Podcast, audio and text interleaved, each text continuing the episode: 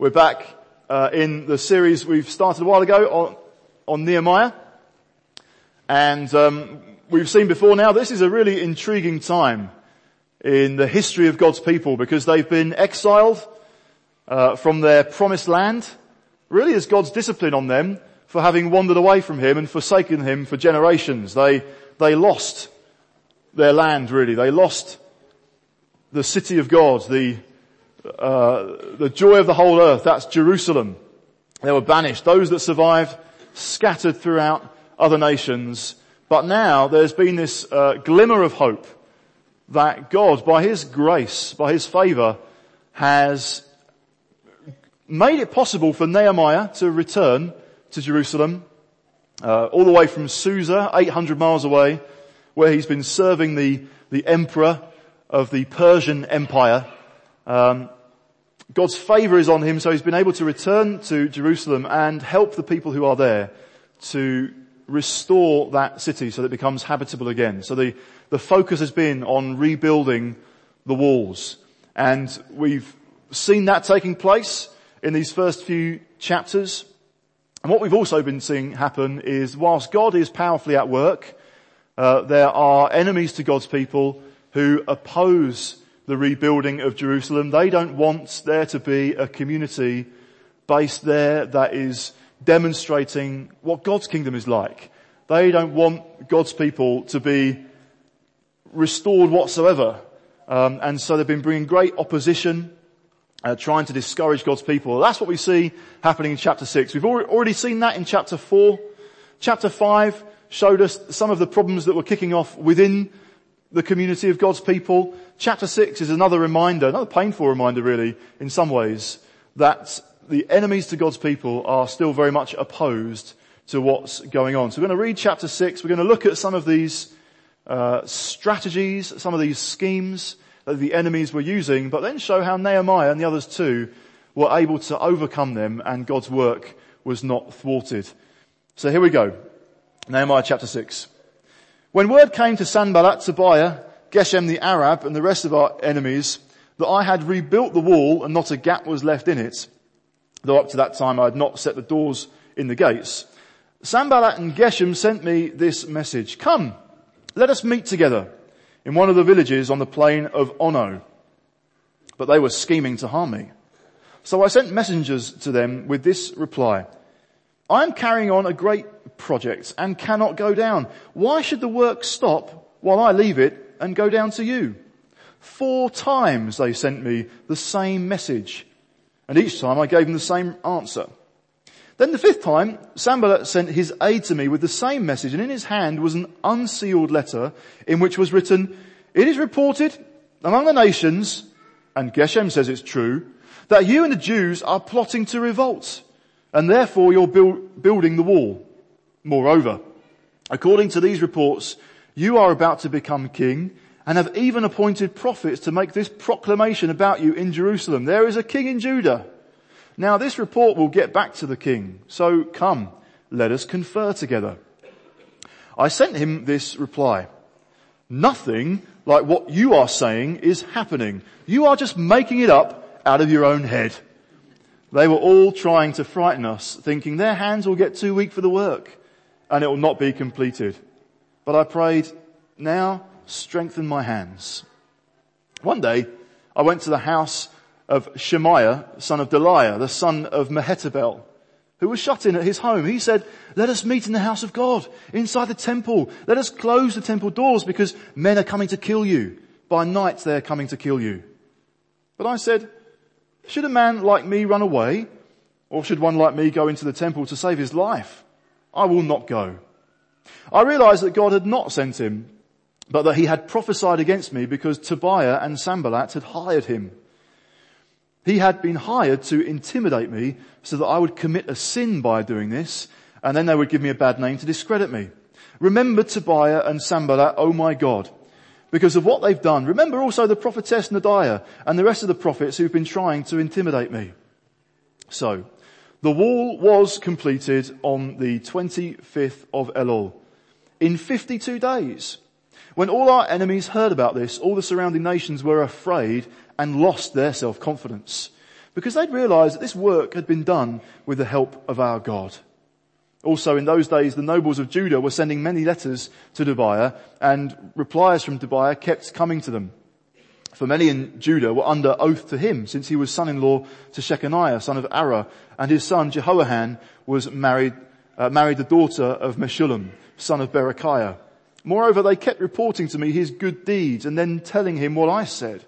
And Tobiah sent letters to intimidate me. So here we have it in chapter six, a fair way through uh, the story, the account of what happens, not only obviously in Nehemiah's life, uh, we're getting a glimpse into that with his memoirs, but we're really seeing what's going on in God's people. And there's been this, this time of new beginning, this time of new excitement really, new faith, and um, seeing God at work and really putting their hands to that.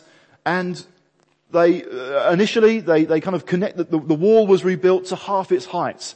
And we saw at that stage that opposition was, was starting to come. Now, we see that the wall has been rebuilt. The job is almost done. This is almost complete. The only thing that hasn't happened yet, there's no gap left in the wall at all. The wall is at the right height.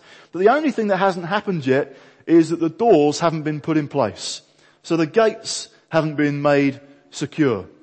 Um, but they're almost over the finish line. But this therefore represents the opposition, the enemy. It represents their last opportunity to try and thwart the work before they need to just lay siege to a city. So that would be the way typically, if a city was, was well built with walls, in order to overthrow that city, in order to do it damage, you had to lay siege to it. You had to put siege works up. And maybe for days and days, for months, um, you would be attempting to uh, really starve the people who are inside the city and uh, demolish the wall. But that would be hard graft. So this is their last opportunity to try and thwart uh, the plans um, uh, to restore this city um, before that point is reached. And what we see really in this chapter, therefore, is that enemies of God are incredibly persistent. We also see in this chapter they're incredibly subtle. They're cunning. They're crafting. They're crafty. They're, they're scheming. We've seen before fairly kind of blunt, um, blatant attempts to discourage them uh, with taunts and ridicule and uh, and threats. We're gonna we're gonna come. We're gonna start. We're gonna stir up trouble against all of God's people. Now it's much more subtle, but it's increasingly intense. The enemy is increasingly desperate. God's people therefore need to be increasingly uh, savvy and, uh, and, and kind of understand what these schemes are like. We also see now in chapter six that not only is it incredibly persistent and subtle, this time it's also personal. They are after Nehemiah. They're not taunting and threatening the people generally.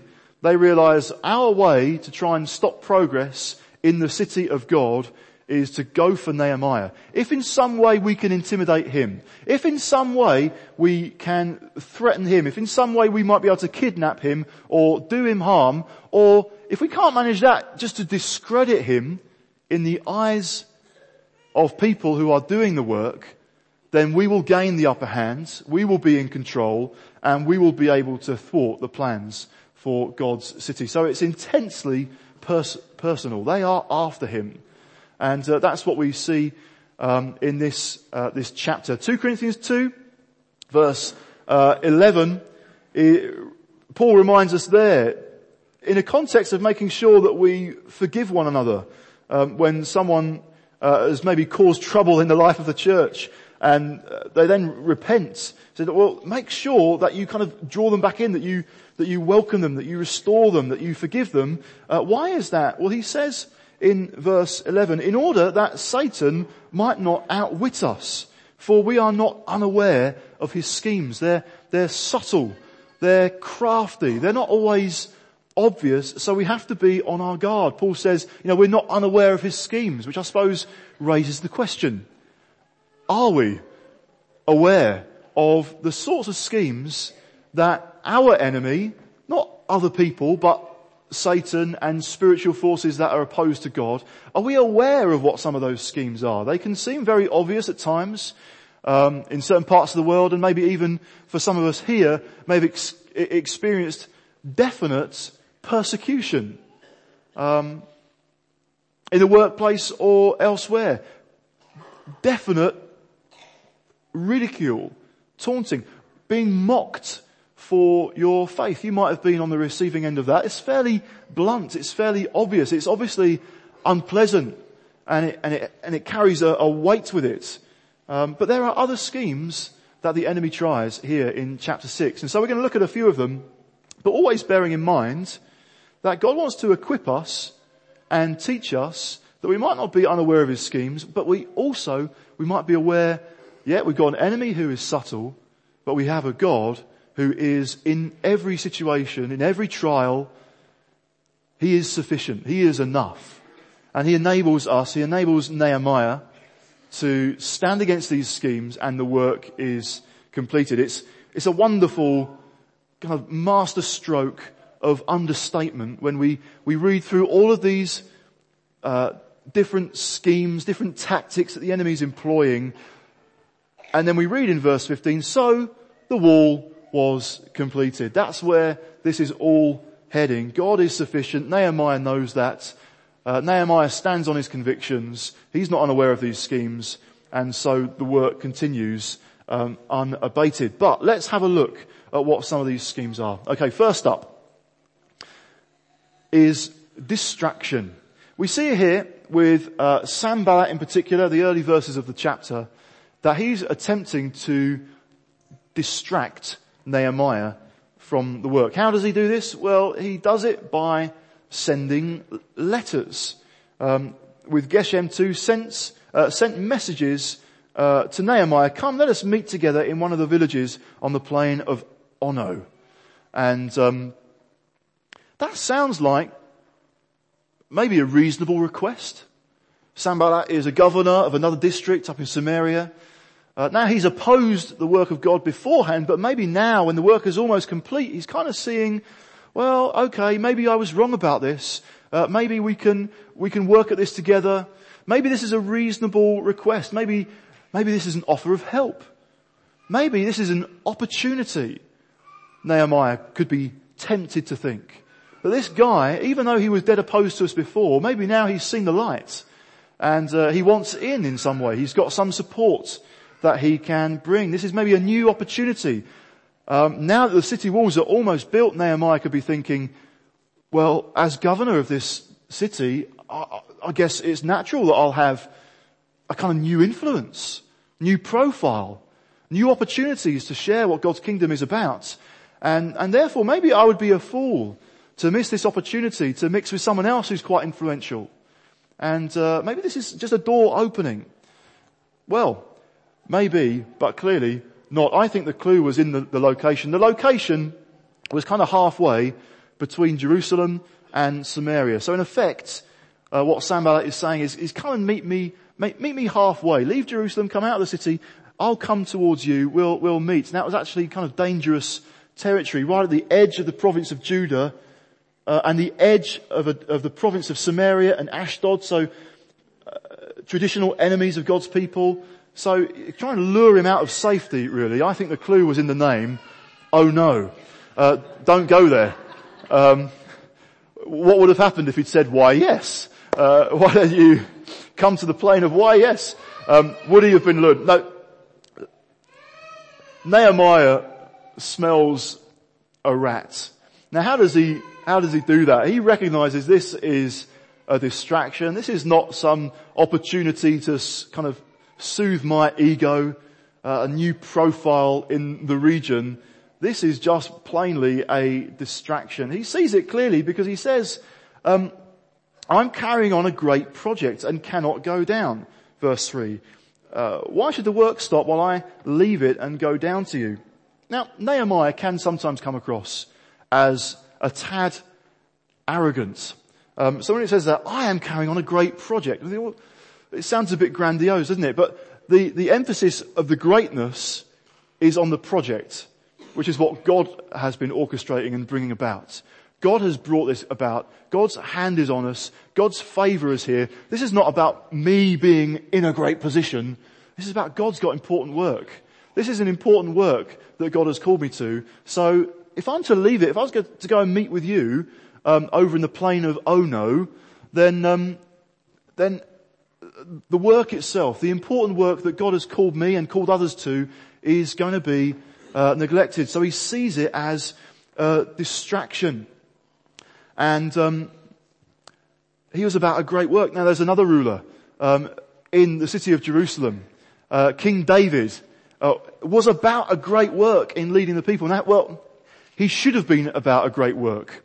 In 2 Samuel 11 verse 1, we, we find out there that kind of in the season when kings go to war, King David this time has decided to stay at home. And so he's just wandering around idle, doesn't really have anything to do. Um, he's decided not to go up to battle. He sent other people to do to do that hard, important work this time.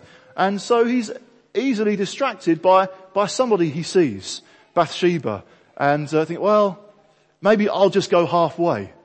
I won't go all the way. I'll just go halfway. I'll go and meet with her. I'll go and talk with her because she's really attractive. And uh, I, David, you're already married. David, she's already married. Don't go halfway. Don't go all the way but you put yourself in a position where you can get distracted. And that's really what the enemy wants to do. Bring distraction. If he can get us to kind of put down the work of God, if he can get us to, to not see it as great or important now, then we're, we're, we're easily, more easily distracted. Um, so God's got great work for Nehemiah. He sees this therefore as a temptation to compromise. We have similar temptations and the enemy won't start kind of by saying, come all the way. He'll just be whispering in thoughts, just, just meet me halfway. Come, come here. You know, you, you, you probably can look at that. It's okay. I know other people might, yeah, it's not great. Um, but just, just go halfway. Go, go some of the way. Compromise just a little bit but then we get drawn further on. We get drawn further in. That's what sin does. It's, it's enticing. We, it, it picks on something that we desire and, well, I, God's called me to this, but I, am I'm enticed by something else. Um, that's what could have happened uh, to Nehemiah, just being enticed out of the purposes of God. No, this might look like just putting bricks in a wall, but God has called me to be a bricklayer, not to be some grand statesman um, kind of re- receiving that kind of hospitality. No, I'm, I'm giving myself to what God has called me to do. Again, it's, it's subtle. And sometimes just seemingly small choices can lead us, can lure us away. Um, but really, through this passage, I think what God is saying, let's pursue what God has said and made clear. Let's, let's pursue what God has purposed for His church. It might feel at times tremendously mundane, rather like um, just getting a heap of rubble, brick by brick, stone by stone, and setting it in place. But God wants a people who are not easily distracted and who are running kind of hard towards the finish line. Um, there are some athletes and in some races, I don't know if uh, Olympics or in other uh, other occasions, there are those moments when someone has been doing tremendously well for lap after lap of this race. They've been heading the field, and uh, maybe it's a qualifier. It's not quite the final yet, and they they kind of the, the bell goes. They do the final lap. They then get to the final bend, and they're heading down the straight. And uh, most of the opposition, most of the other runners, they're they're, they're way back uh, they're not going to catch him or her. And so running towards the line, maybe just 10 meters to go. Think, ah, well, I'll, I'll just take it easy right now. I've, I've made it. But other people aren't taking it easy. Other people are, are really going for it.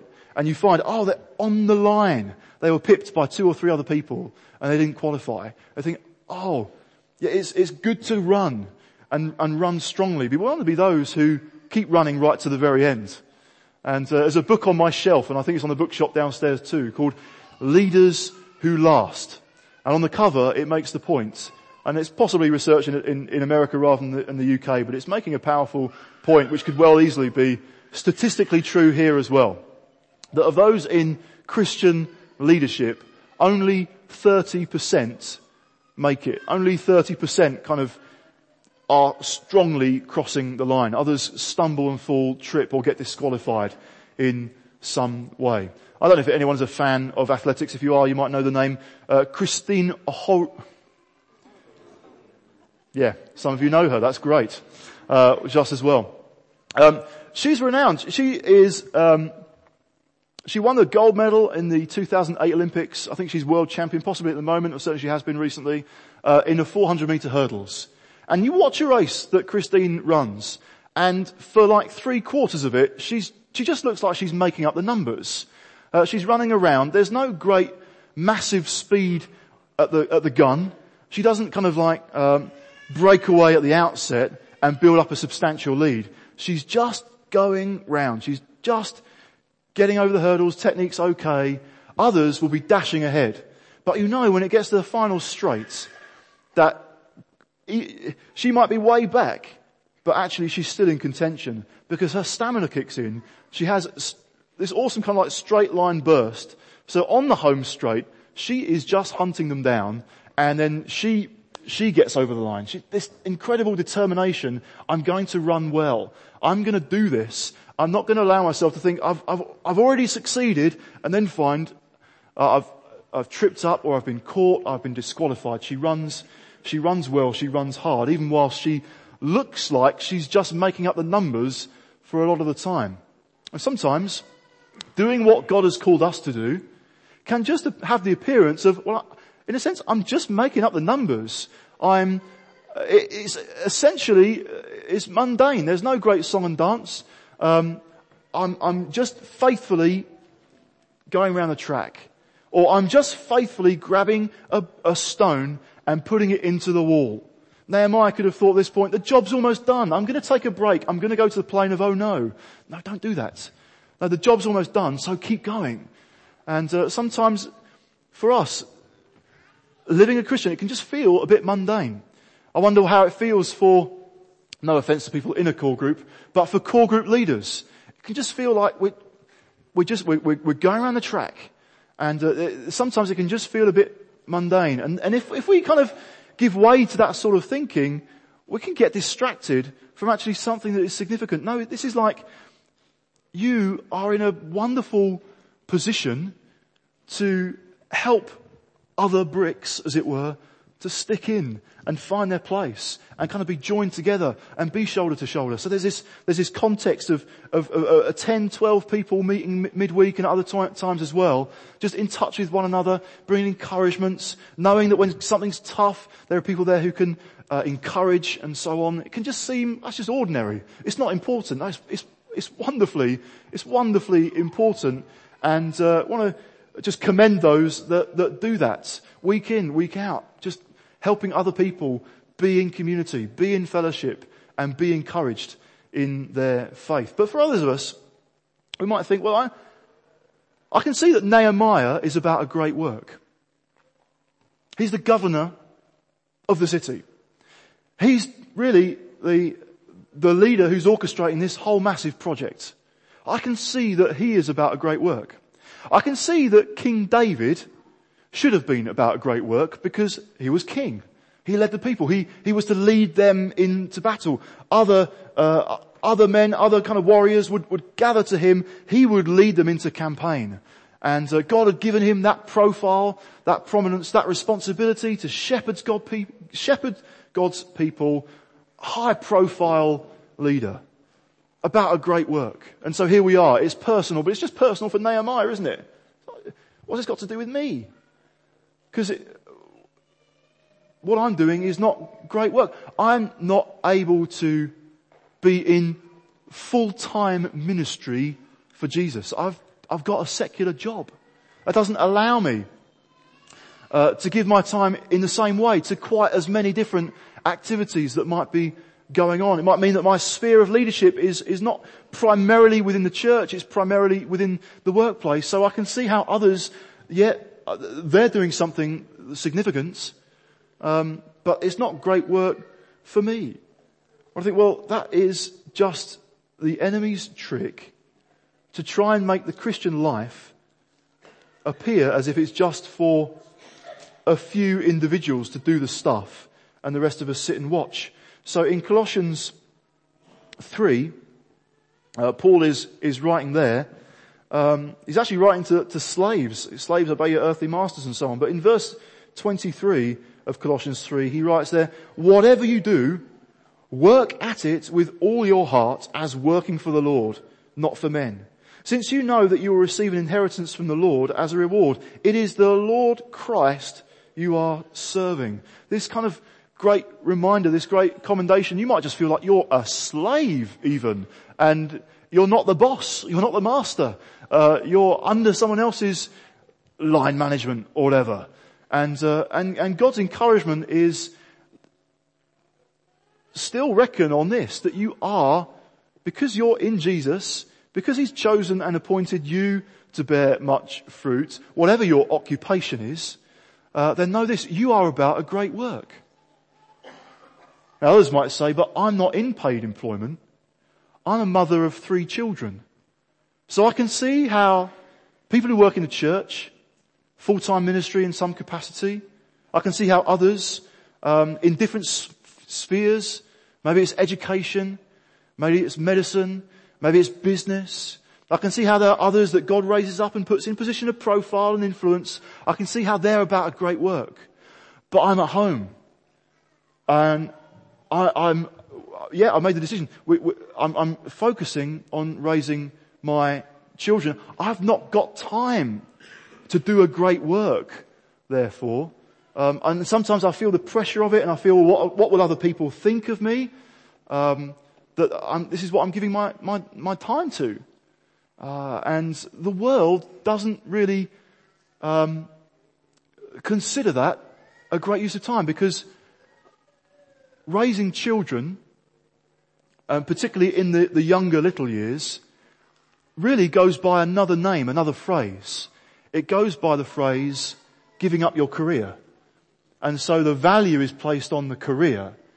So, oh, you're, you're not going back to work. Why, why, why give up that talent? Why, why give up that ability that you've got? You could be of influence here. Don't you understand?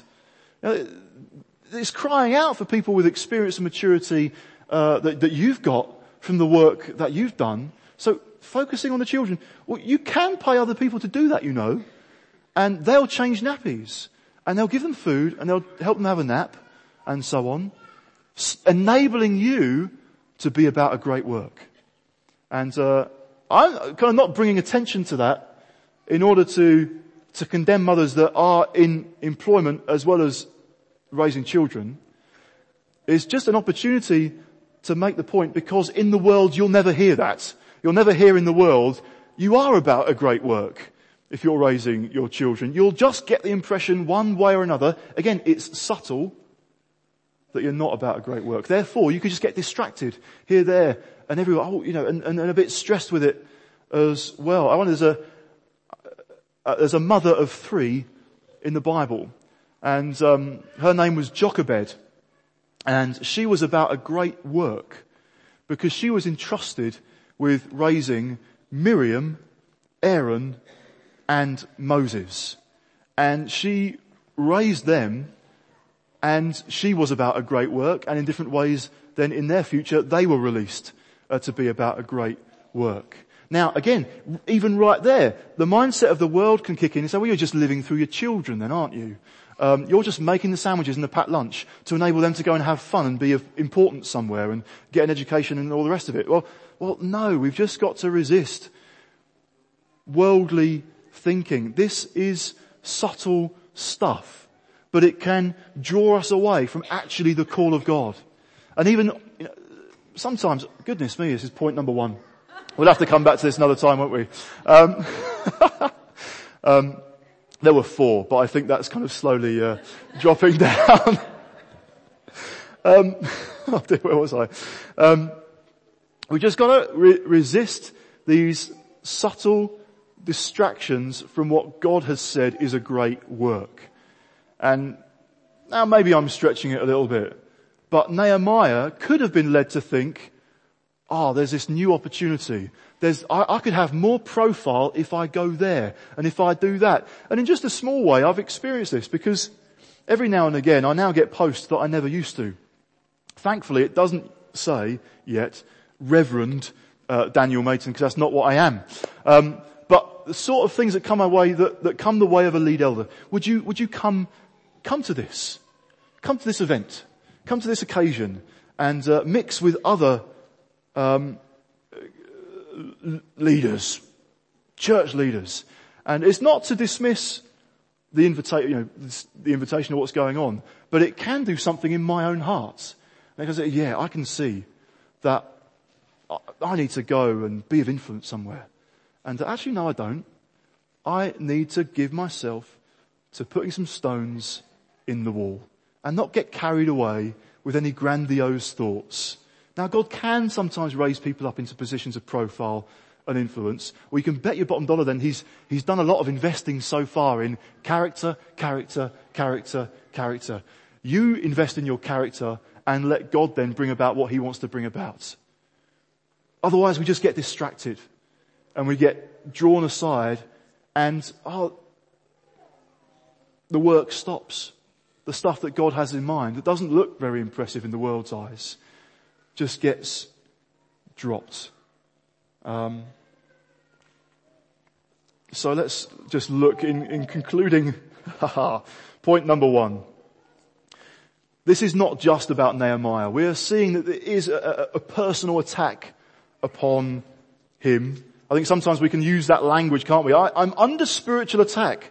And we use it as if something strange and unusual is happening. Of course we are. Of course this is happening. Of course it's always happening at some stage in different ways. It might vary. But the enemy's got these subtle means that he'll use to try and uh, detract and, and, distract our attention. Um, but this is not just about Nehemiah. This is not just about a few chosen people who've got significance. In 1 Corinthians chapter 12 and verse uh, 27, we're told, you are the body of Christ and each one of you is a part of it. Whatever your specific occupation, whatever sphere of influence, circle of friends you might have, whatever energy levels you have at the end of a busy day or whatever, no, you, you are a part of this and a part of a great work. What is the great work? Living and demonstrating that the kingdom of God is different to the kingdom of the world. And we want to see this if you like, a secure city with proper foundations and solid walls established so that when people encounter you and when people encounter me, I think there's something different. There's something distinctive about you. There's something distinctive about this community that you're a part of. You see, that was the problem for Jerusalem. It was not distinct. The walls were broken down. There's little difference be- between being inside the city or being outside the city because it wasn't distinct, it wasn't secure, it wasn't built up, it wasn't established. God wants to establish something so that he can then kind of demonstrate and show it to the world. It is distinct, it is different, and come and be a part of it. Come and be a part of God's people. We will look at one more tactic and save the other two for another time. Um, the second one is accusation. Thankfully, uh, Nehemiah kicks those messages into touch that come from Sanballat. They come four times. He is persistent. Each time it gets the same response. I'm carrying on a great project and cannot go down. Why should the work stop while I leave it and go down to you? Then secondly, we see that another tactic come in, but by the same guy. The, then the fifth time, Sanballat sent his aide to me with the same message, but in it as well was an unse- in his hand was an unsealed letter in which was written, it is reported among the nations, and Geshem says it's true, that you're up to no good. You're planning a revolt. Uh, you want to be king. And this news is going to get back to the emperor in Susa, and he's going to have you, and all of this is going to come to an end. You'll see. That's, that's kind of what's behind it. It's actually still subtle, because it's almost still presented in the guise of friendship. Now, this report will get back to the king, so come, let us confer together. I just want to talk. Just want to meet with you. Let's, let's, let's talk about what's going on. People are, kind of news is spreading that uh, really your motives aren't quite right. And the plans that you've got, they need addressing. but maybe we can talk about this.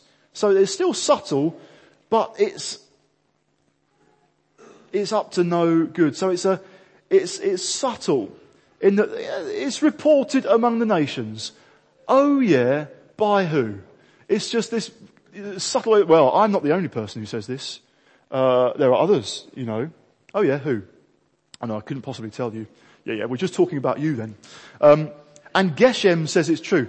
Geshem, his name is supposed to pack a punch. He's not got quite the same uh, prominence in this letter as Sanballat and Tobiah, but he's more powerful.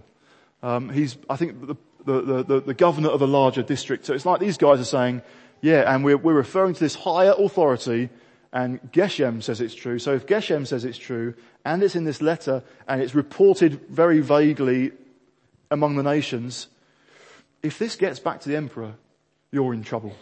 And that's what happened before actually. Uh, in the time of Ezra, a letter went back to the king, even though the king had said, yeah, fine, go for it. A letter came back to the king saying they're up to no good, and the emperor put a stop to it. So this progress was made in Ezra's day, but then it stopped all because of a letter uh, that went back to the emperor. So this does, this is subtle, but it carries a serious threat. It's subtle. I mean, notice even how Sanballat clearly knows the scripture.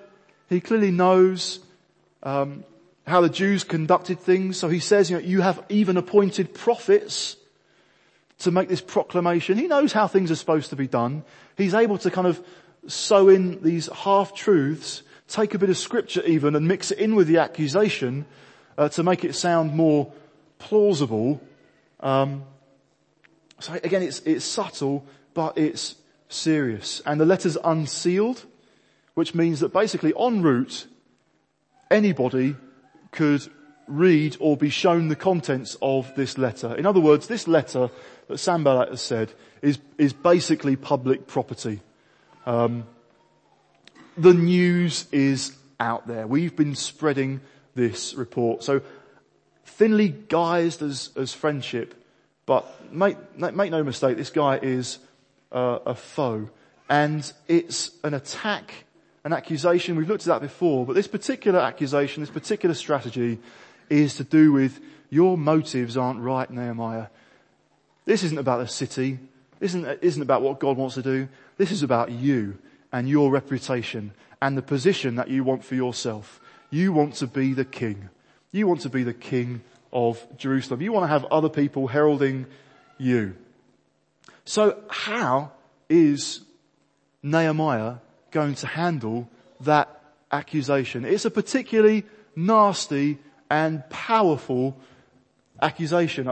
If you have ever felt falsely accused of something, you will know what it is to have a sense of injustice just bubbling up within you.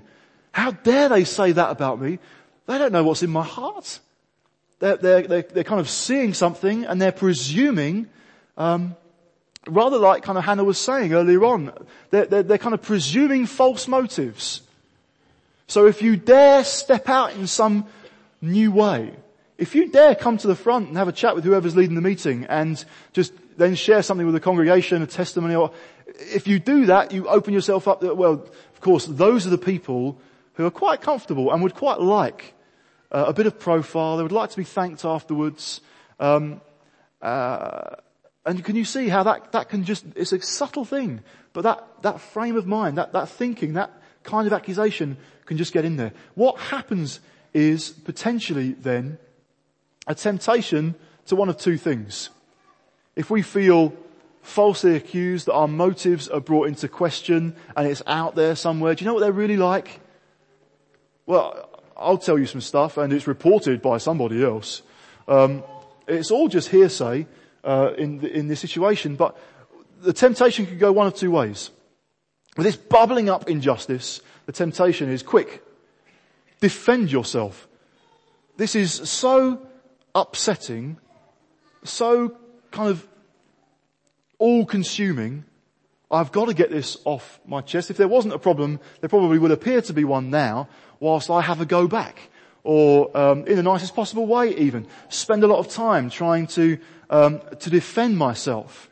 and make it abundantly clear. Now that's not my motive. That's not my, my heart. And so in this situation, Nehemiah could have rushed to his own defense. He could have gone to confer with Sanballat in order to put him right. Say, no, you've got it entirely wrong. He could have written his own unsealed letter and start kind of uh, sending that around uh, the province just to make sure no one's under any false impressions. This is not about, being, about me being king. That's not where this is coming from. Uh, this is what God has said. This is why I'm doing it. Blah, blah, blah, blah. Uh, in the process, a lot of time has got lost. Um, and the great work, again, it's a, it's a, a way of, of being distracted. Um, so how do we consider unjust criticism or uh, accusations where our motives are brought into question? Do we kind of, are we tempted into defending ourselves? Now perhaps the first thing to do, even if we are on the receiving end of something like that, which is clearly malicious, it's not well intended, is still actually first of all to consider, actually, before you, O oh God, is there something that I do need to give my attention to within this? That it might be completely, um, like I say, malicious and just out to harm and damage. The, the motives of the person doing the criticizing might not be great. Nevertheless, is there something in this? So Nehemiah knows this is just totally the wrong end of the stick. He might just personally and privately be pondering, but have, have I made this about me? In some way?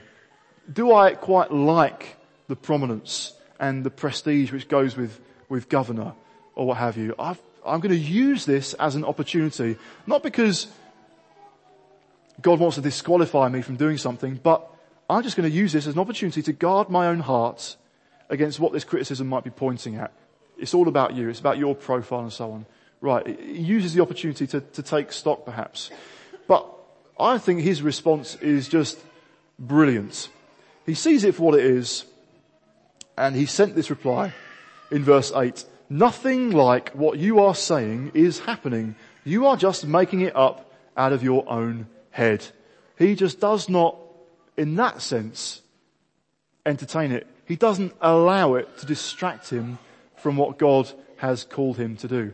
That takes incredible to be commended trust in God. He trusted in God because this was not in his hands. This was not in his control. That letter could easily have just been sent back to the emperor. The emperor takes it on board. The emperor stops the work. Every, there could have been any, any number of emotions in him saying panic stations, panic stations. And yet he said, no, I'm going to, I'm going to trust this to God. I wonder if he was encouraged uh, by the words of Isaiah, in Isaiah chapter 35, uh, where we read there, um, Nehemiah saying in, in chapter 35 verse 3, strengthen the feeble hands, steady the knees that give way. Say to those with fearful hearts, be strong, do not fear. Your God will come. He will come with vengeance, with divine retribution. He will come to save you. That prayer those verses are not encouraging us to get angsty with other people. They're encouraging us to have peace, have faith, trust God, put this in God's hand. And so what we say Nehemiah doing is praying, well, responding, kicking it into touch, denying the reports, praying, God come and strengthen my hands, cracking on with what he's got from God to do. He's not getting distracted by it. We could look at the other tactics, but I don't think we will this time. It's interesting again, just going back to Hannah's word earlier on about how we can be so concerned, so worried about what will people think of me in the life of the church. We can be so concerned with how will it come across if I having been to the Discover course or not, step out in a new way or in a spiritual gift of some sort? Will people just presume that I'm getting above my station?